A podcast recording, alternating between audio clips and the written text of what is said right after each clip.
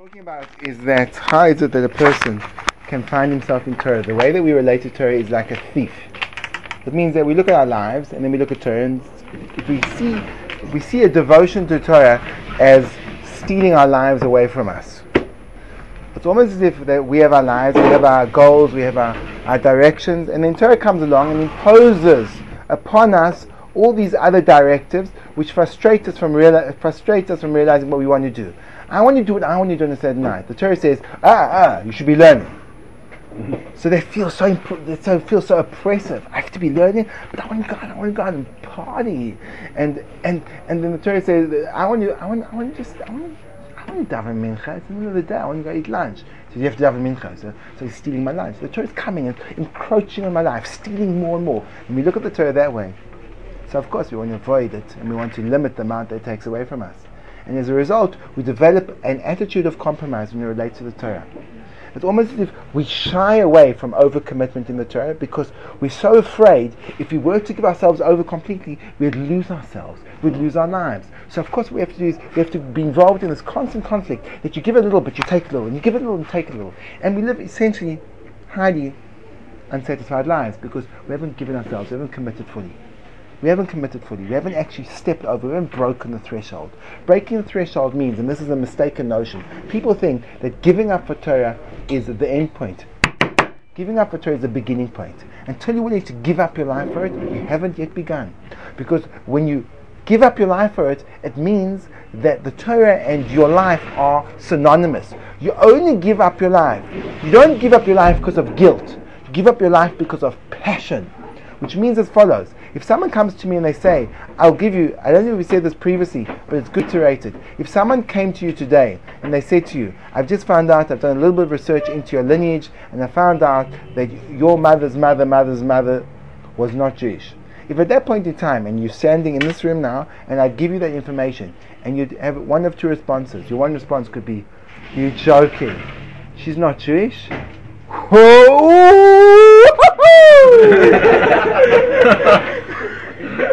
and you're Yeah, but he was too good at that. and you'd and you'd and you'd and you'd and you'd take of your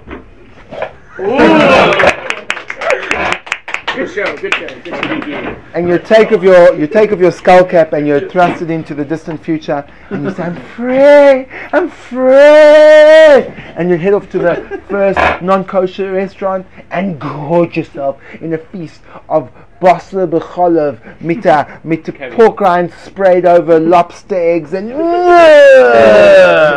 gewalt if you do that if you do that if you do that. So then you haven't bought into Torah. If the, if your brain Shalom means that to you, then in other words, if someone would come to you today and say to you, you're free, you don't have to keep a single mitzvah, don't worry, you don't have to do it, and you're okay. And the way you'd relate to that is, that what a, you make a Yom Tov, your mum sponsors the Kiddush. you wouldn't go. You wouldn't go to the Kiddush, but you'd sponsor it. You'd sponsor the Kiddush. So if that's true, so then, so then, then you haven't entered into Torah yet. Torah has to be kept. That if someone said to me, listen, you don't have to keep it, I'd say to you, not a chance. I ain't leaving this for anything. But, but you don't have to. You're not required to. I don't care if I'm not required to. This is me. This is my life. If you wrest this from my grips, you've taken me away. I can't give up on this. Someone said to me, you know what? You don't have to wear tzitzis. So you think to yourself, what a relief. It's boiling hot. And I can get rid of these things. And you know what I'm saying? It's like such a tircha anyway. And who needs to wear them? You know, like, especially when you want to wear them like with a kosher tzitzis. They're not made out of holy material. But they're so light and airy. Yeah, the They're ones really good for working out. Mm-hmm. Yeah, they're amazing. They're not hot in the slightest bit. Yeah, you can you can wear tzitzis without putting any of yourself into it. Let's find the ways you can keep the mitzvahs and keep your life exactly where it was before. How wonderful. Oh, great. Come on. So what person has the, the, the starting point, the starting point of Yiddishkeit is what people think the end point is. The starting point is 100% unequivocal devotion to the nth degree. Until you've reached that level, you haven't yet begun. You have not begun. It's mesirus nefesh. Because until that point in time, so Yiddishkeit isn't a reflection of myself, it's an overlay on top of myself. I've got my life, I've got my aspirations, I've got one to do. And there's also Torah, and that Torah comes and plays a part. So what's pshat in there? Where does it come from? Where does it come from? So the Alter Novardik explains that the only way a person can have the clarity of mind and the power of decision to enter into the world of Torah is when he's not in the process of being seduced by the pleasures and the seductions of this world. And by the pleasures and the seductions of this world, we don't necessarily mean a person that's living a hedonistic lifestyle. The pleasures of this world are extremely subtle. And even the mildest entrance into indulging in the physical world can ultimately lead to a person's being sucked in completely.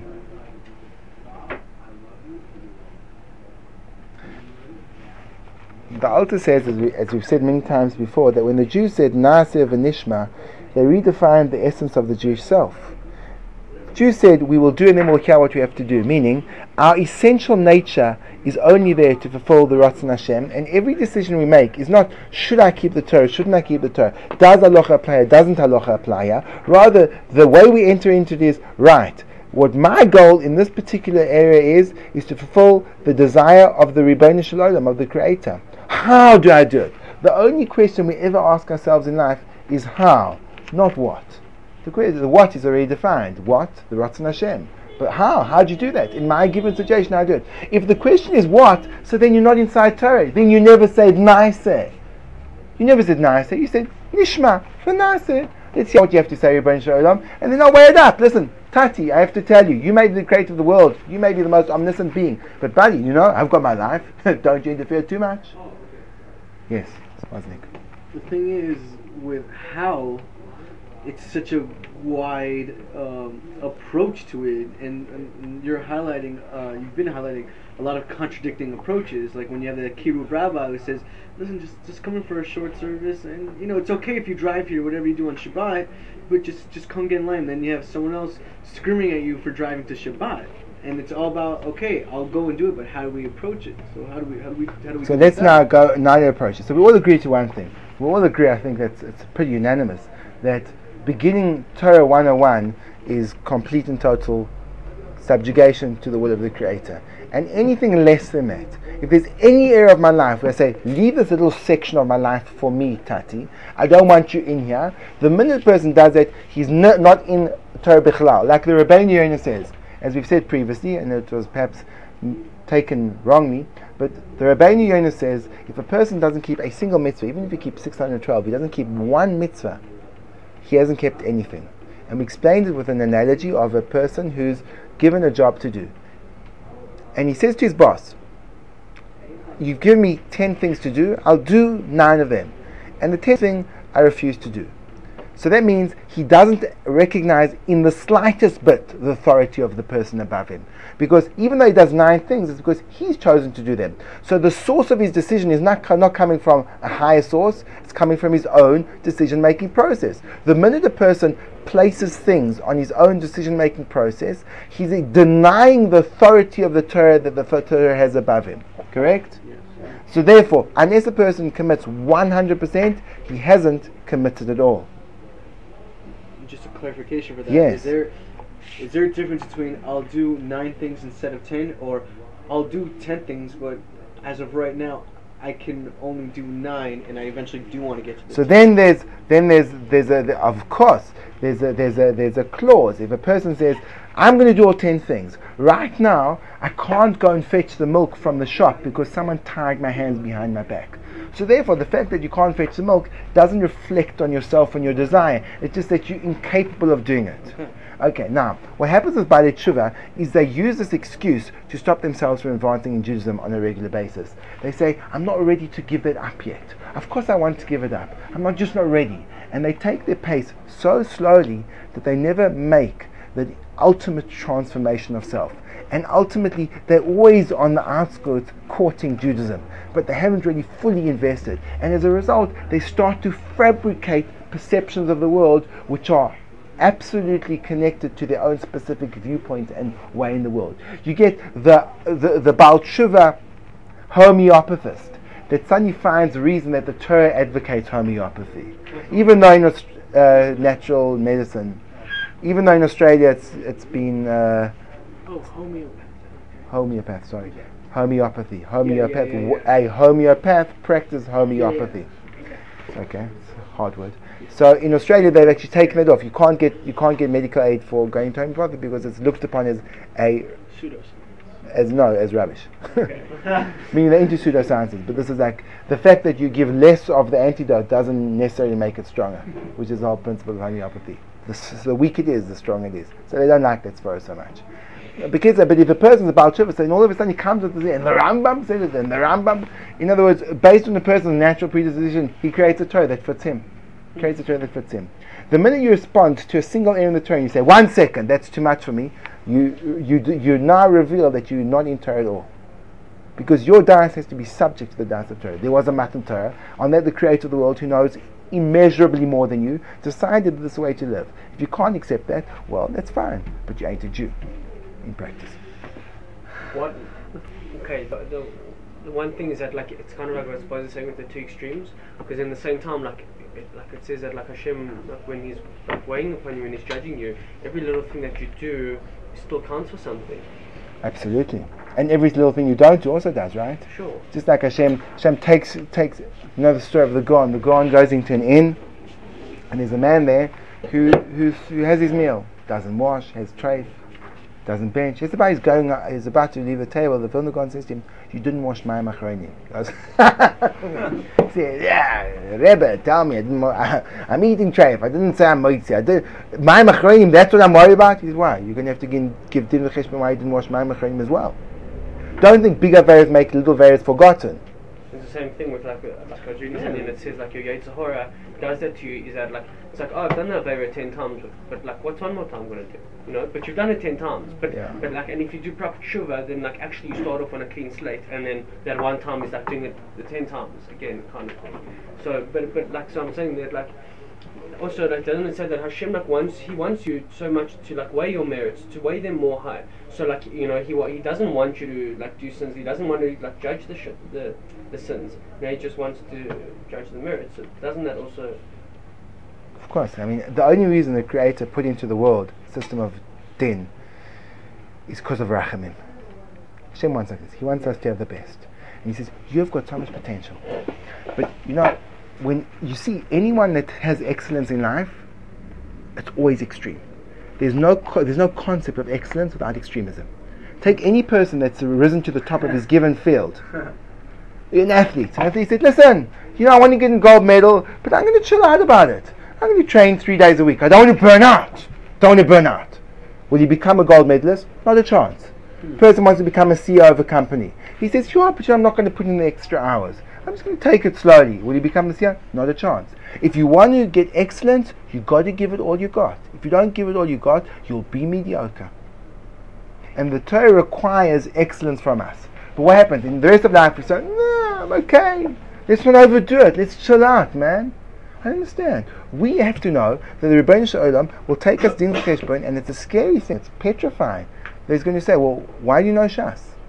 What do you think he's going to say? Oh, you know, our vision, this is like our vision of, of Olam Haba and, and the Ribbono Shel Olam's vision. Our vision of Olam Haba, you come to Olam Haba and Hashem says, well done. I really think it's special that you spent an hour a day learning ArtScroll. What a good boy. A good boy. Um, one second. I don't think there's a place high enough in Gan Eden to put you. Right, that's, that's our fantasized. That's our fantasized st- story of Olam. The real story of Olam. The Shalom says, Okay, so I understand. It's, it's actually it's uh, the uh, Chaim Volozhin brings it down in Nefesh HaChaim. He says the Shalom says, "No, did you learn? Did you learn Chumash? Did you learn? Did you learn Mishnah? Did you learn Gemara?" So once he's gone through, you know, Chumash, Mishnah, Gemara, and he's gone through Shas and Poskim, then he says Beseda. So you think, okay, now the now the now the kind of the interrogation is over. So one second, no, no, no, let's go to Kabbalah now. Tell me, how does Mame Kova look? so so what if a person does do that but doesn't okay let me Say it the way you No, want to say it. okay, let's say that um, he is like a, a, like a good Jew, Torah observant Jew, and he makes time, I don't know, an hour a day to learn this stuff. And by the time he's like 70, 80 years old, he, he- he's learned the whole of Shas, he's learned the Tanakh, and he's done Kabbalah, and he's made um, adequate, like not not necessarily saying like extremist time. Like So then I'll, tell I'll, I'll, everybody's I'll, tell, I'll tell you I'll tell you one thing about him. Yeah. He wasn't learning an hour a day Wow. because it's not shayach. You're saying it doesn't fit with it. If you were learning an hour, a It's day, like you would have say, been much take a guy by the ahead. seven, by the time he's seventy, he's going to become a master athlete when he puts in fifty minutes of training every second day. It doesn't work. Getting fit is a lot easier to do than Torah Kula. And we all know that you can't get fit in 50 minutes three times a week. You can't run a marathon. And Torah is like running, it's like running the comrades 30 times over. What? John, do you, do you know? Do you know? How, do you know? that- That's how I distorted our mind. I distort. Our mind is so distorted that we're very happy. We, you know the story about the Alter Novardik meets Rebbe Yisrael. So Alter Novardik, he's, he's doing business in Memel, and he meets Rebbe Yisrael, and this is how the story is told. So Rebbe Yisrael says to him, "Nunu, what tzach like? What do you do?" So the Alter says, eh, "Ich ich hab was mit zu leben. I've got enough to run." So Yisrael fixes a step on him and he says, mit zu leben hast du, you have what to live with. Hast du was mit, mit zu sterben? Do you have what to die with? Yeah, what? to? Die with. When you die, you can't take your career with you. Yeah, you take what? You take your Torah. Torah, yeah. So you die, and that's your eternity. So now you can take with you. So now just figure it out. You can take you can take a great career. You can do a great career, and let's let's uh, weigh up in terms of your life. How many years you're putting in one? How many years you're putting in the other? So let's say you know that a person lives till 80, and he puts 50 years into a career, even 40 years, and he puts 10 years into Torah. Okay, so he takes 10 years of his life with him to Olam Haba. What a chaval. And he could have taken 80 years. He goes away with 10. What a chaval. Rabbi. Yeah. Excuse me for being a little bit attacking right now, but you are highlighting what the Yetzer Hara does, and the fact that you're you're. I know you're presenting a point right now, but you're you're beyond belittling the the attempt to go into here to go into Judaism, and you're doing that by saying, and the reason I say that you're you're really highlighting the Yetzer Hara is by. You know, someone says someone has a, a, a, a small house and says, this is what I could do, this is what I tried, but I'm happy with what I have. And you're saying, but you could have had more. You could have had this, you could have had that, you could have this. And you say, hey, but I came from literally nothing. Like a Baal Tshuva who says, there's something about it, I know there's something true in here, but I'm going to fit in what I can. And you, and you, you, we have to highlight the, the, the, the, the human aspect of ourselves. The human I- I- aspect is based on a, on, a, on a basic misconception. If someone What came to you you, misconception? No, you're, you're bringing. w- w- We have 20, 18, 20, 22, 25 years, 30 years of. Spaz, let me ask you a question. Let me ask you a question. Let me ask you a question. Who's your favorite musician? That's a hard question. There, there's many. I know. Okay, just choose, pick, pick one of your favorite Okay, musicians. Uh, Jimmy Page from. Led Jimmy Zeppelin. Page from Led Zeppelin. Okay. Now, you get a phone call. You get an email. Hi, Mike. Uh, I, I visited your website, Mr. Spaz. I think you've got an amazing talent. I would like you to come and and work with me for the next two years as a stagehand and apprentice. Um, please be in touch with me, Jimmy Page. Right? No, okay. No. If, so you'd say to you, so now I can tell you what wouldn't go through your mind. What wouldn't go through your mind. What wouldn't go through your mind is, listen, I don't know, maybe two years is too much for me. I don't know if I can handle it. Look, I'm I'm in the middle of this. You'd say, what? I've been given an opportunity? Are you crazy? I'm with heaven knows to do that. Because this is so precious to me that I'm willing to give up my life for it. Because I realize that when I get that, I'm getting something more precious than everything else I've given up. So you're 100% right. If I think Torah is not as good as Jimmy Page, so then I have to go slowly because at the end of the day, what am I getting? I'm losing out much more than I'm getting. That's how I began the year, that we look at Torah, as a thief. He's stealing our life from us. If we look at Torah as giving our life to us, so there's no, limit what we wouldn't give if, up. If if we saw it as a thief, we wouldn't be here in the first place. It's not true because you said a thief. A thief, the thief's got you by the throat. You have to. You have to. No, we, we see it as as, as, a, as a beautiful. Uh, I don't know. I, I don't want to. I don't want to talk for everyone else, but I, I see it for me. it. I see. I see it for me as as the most beautiful and most highlighting thing I've ever experienced in my life, and the hardest thing I've ever experienced. So yes, I could be an apprentice and, and a stagehand for for Jimmy Page, and that would be amazing. But nothing is as difficult as saying what you're doing is wrong and what you're doing is not enough, and if you don't commit 100,000%, and by committing, by actually acting 100,000%, then there's no point in even trying. So let me ask you question. Let's go back to Jimmy Page. So, Baruch Hashem, you took the opportunity and you're out there with Jimmy, and Jimmy comes up to you one day and he says, Listen, Mike, I don't think this is going to work out. You say, Why not, Jim? First name terms. Mr. Page went after the first two weeks. Um, so you say, you say, look, Mike, I just, I just, I just don't think you've got what it's got. You, you've got what it takes. You say, what do you mean? You say, well, look, you know, I start, I start, I start, you know, I start rehearsing at like six o'clock in the morning, and you only wake for, wake up for breakfast at eight o'clock. So you say, listen, Jim, the truth is, it's, it's, it's I, I really appreciate the opportunity, but like, I want to do too much too soon. So he says, okay, that's great, that's great, but you can't. Then I'm going to find someone else. Mm. But we just said If Hashem's not like that. Who's we, Palface? You said Hashem weighs up our merits and everything that we're doing is co- is contributing towards something. So Hashem's not going to say to us, "Oh, okay, you're not I'm, that." I, Rani, go. I'm trying to change way. the perception over here. Our perception of Torah is it's taking away our life from us, so therefore we try to give the minimum. If we think that Torah is giving our life stuff, we try to do, do the maximum. That's all I'm trying to point. And our entire attitude and, and the way we relate to Yiddishkeit is such. So we always try No, to. You're bringing it. The thing is, there's contradicting ways of how. I believe in Nishma, and you said the question is how are we going to do it. Oh, So there's contradicting how. So how do we weigh those things? Because when we first got into Yiddishkeit, when we first were pulled in, it was like so pleasant. And And then the wall faded away. A hundred The facade percent. faded away. And you're, and that's why I And said, and, like, and, "We're and, and I see what and you're then you realize, oh, the walls are all crackly. Rabbi, I see what you're doing, doesn't always work. and- And, then and- fire, there's, there's smoke detectors with no actual smoke detectors in there. Rabbi, I see what you're doing. And you're the food's not bad. Listen, hold Food on. were very bad. I forgot. I'm sorry. Louis, hold on. I see what you're doing, and, and it's great because this is what our religion's really all about. So what's some, what's someone supposed to do when he has contradicting rabbis saying this and that, and like, and you bring in one person who's an extreme view, and other pe- religious, and other people who mm-hmm. hold that this person's big, but hey, he's extreme. So how are we supposed to balance okay, that so out? let me let me point out what's going on a little I bit, perhaps. Let's, let's point out what's going on. What's, what's confusing as follows. There are two parts of ourselves. There's the part of ourself which responds to the physical, and there's a part of ourself which responds to the spiritual. The part of ourself which responds to the physical needs no training. It's our default setting, and we don't have to work on desiring food. We don't have to work on lusting after eyes. We don't have to work on searching for honor. We don't have to work on arrogance. Those things come very naturally. Right. If not to all of you, certainly to me. I'm an, I'm an old hand at all of them. Now, what the point of Torah is, is to lift you up from that. Growing in any space, in any time, is painful. Growing is painful because what you have to do is you have to take what you were and become something else. And that process is a painful process. It's enormously, enormously rewarding. It's satisfying, but it's painful. No one says that training in the army is easy. But you can't you can't succeed if you don't train hard.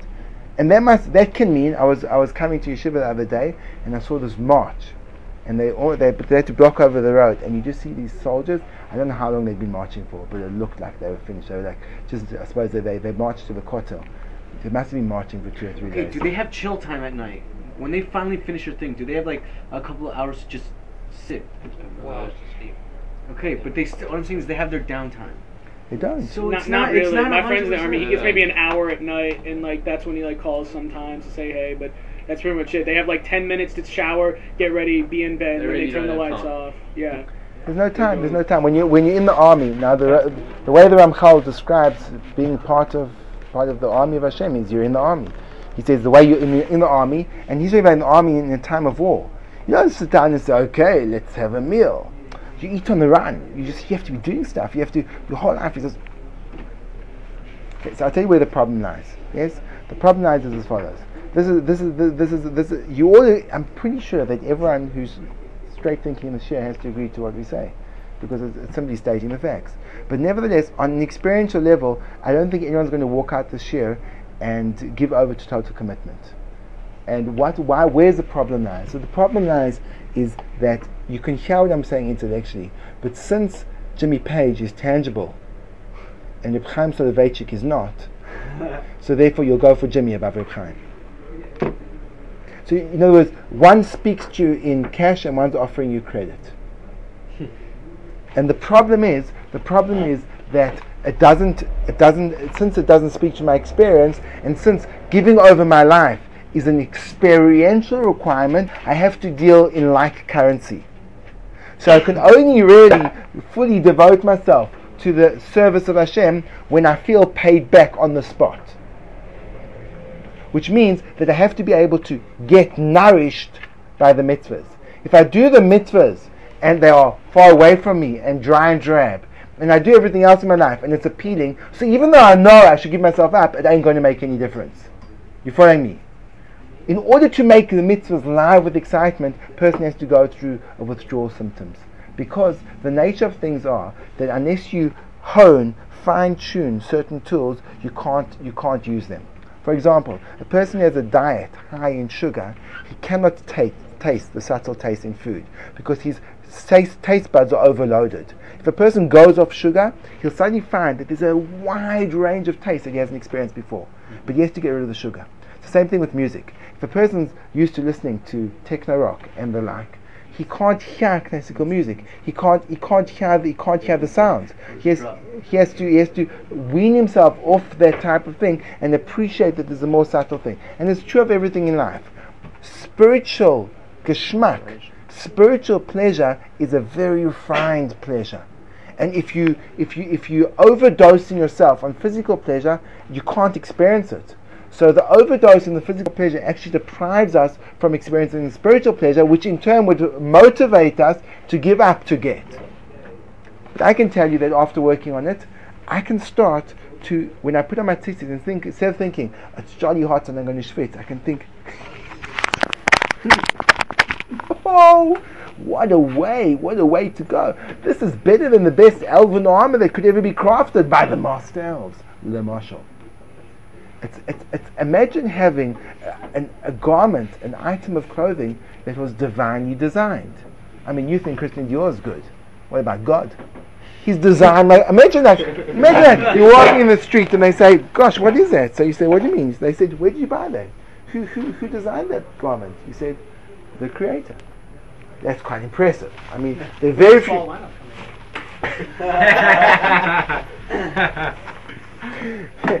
I'm very impressed with labels, but you know what I'm saying? I, I, must be honest, I reckon, you know, these fringes beat beat this horseman galloping across your shirt.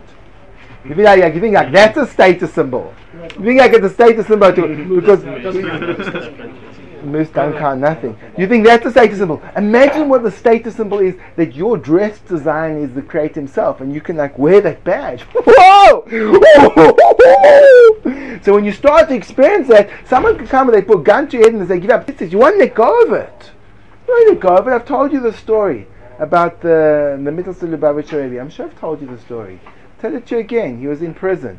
He's in prison and he has the footsteps of the jailer coming towards him. The keys, I think it was the Rashab. The keys, the middle, uh, Mittelster Rebbe in Lubavitch.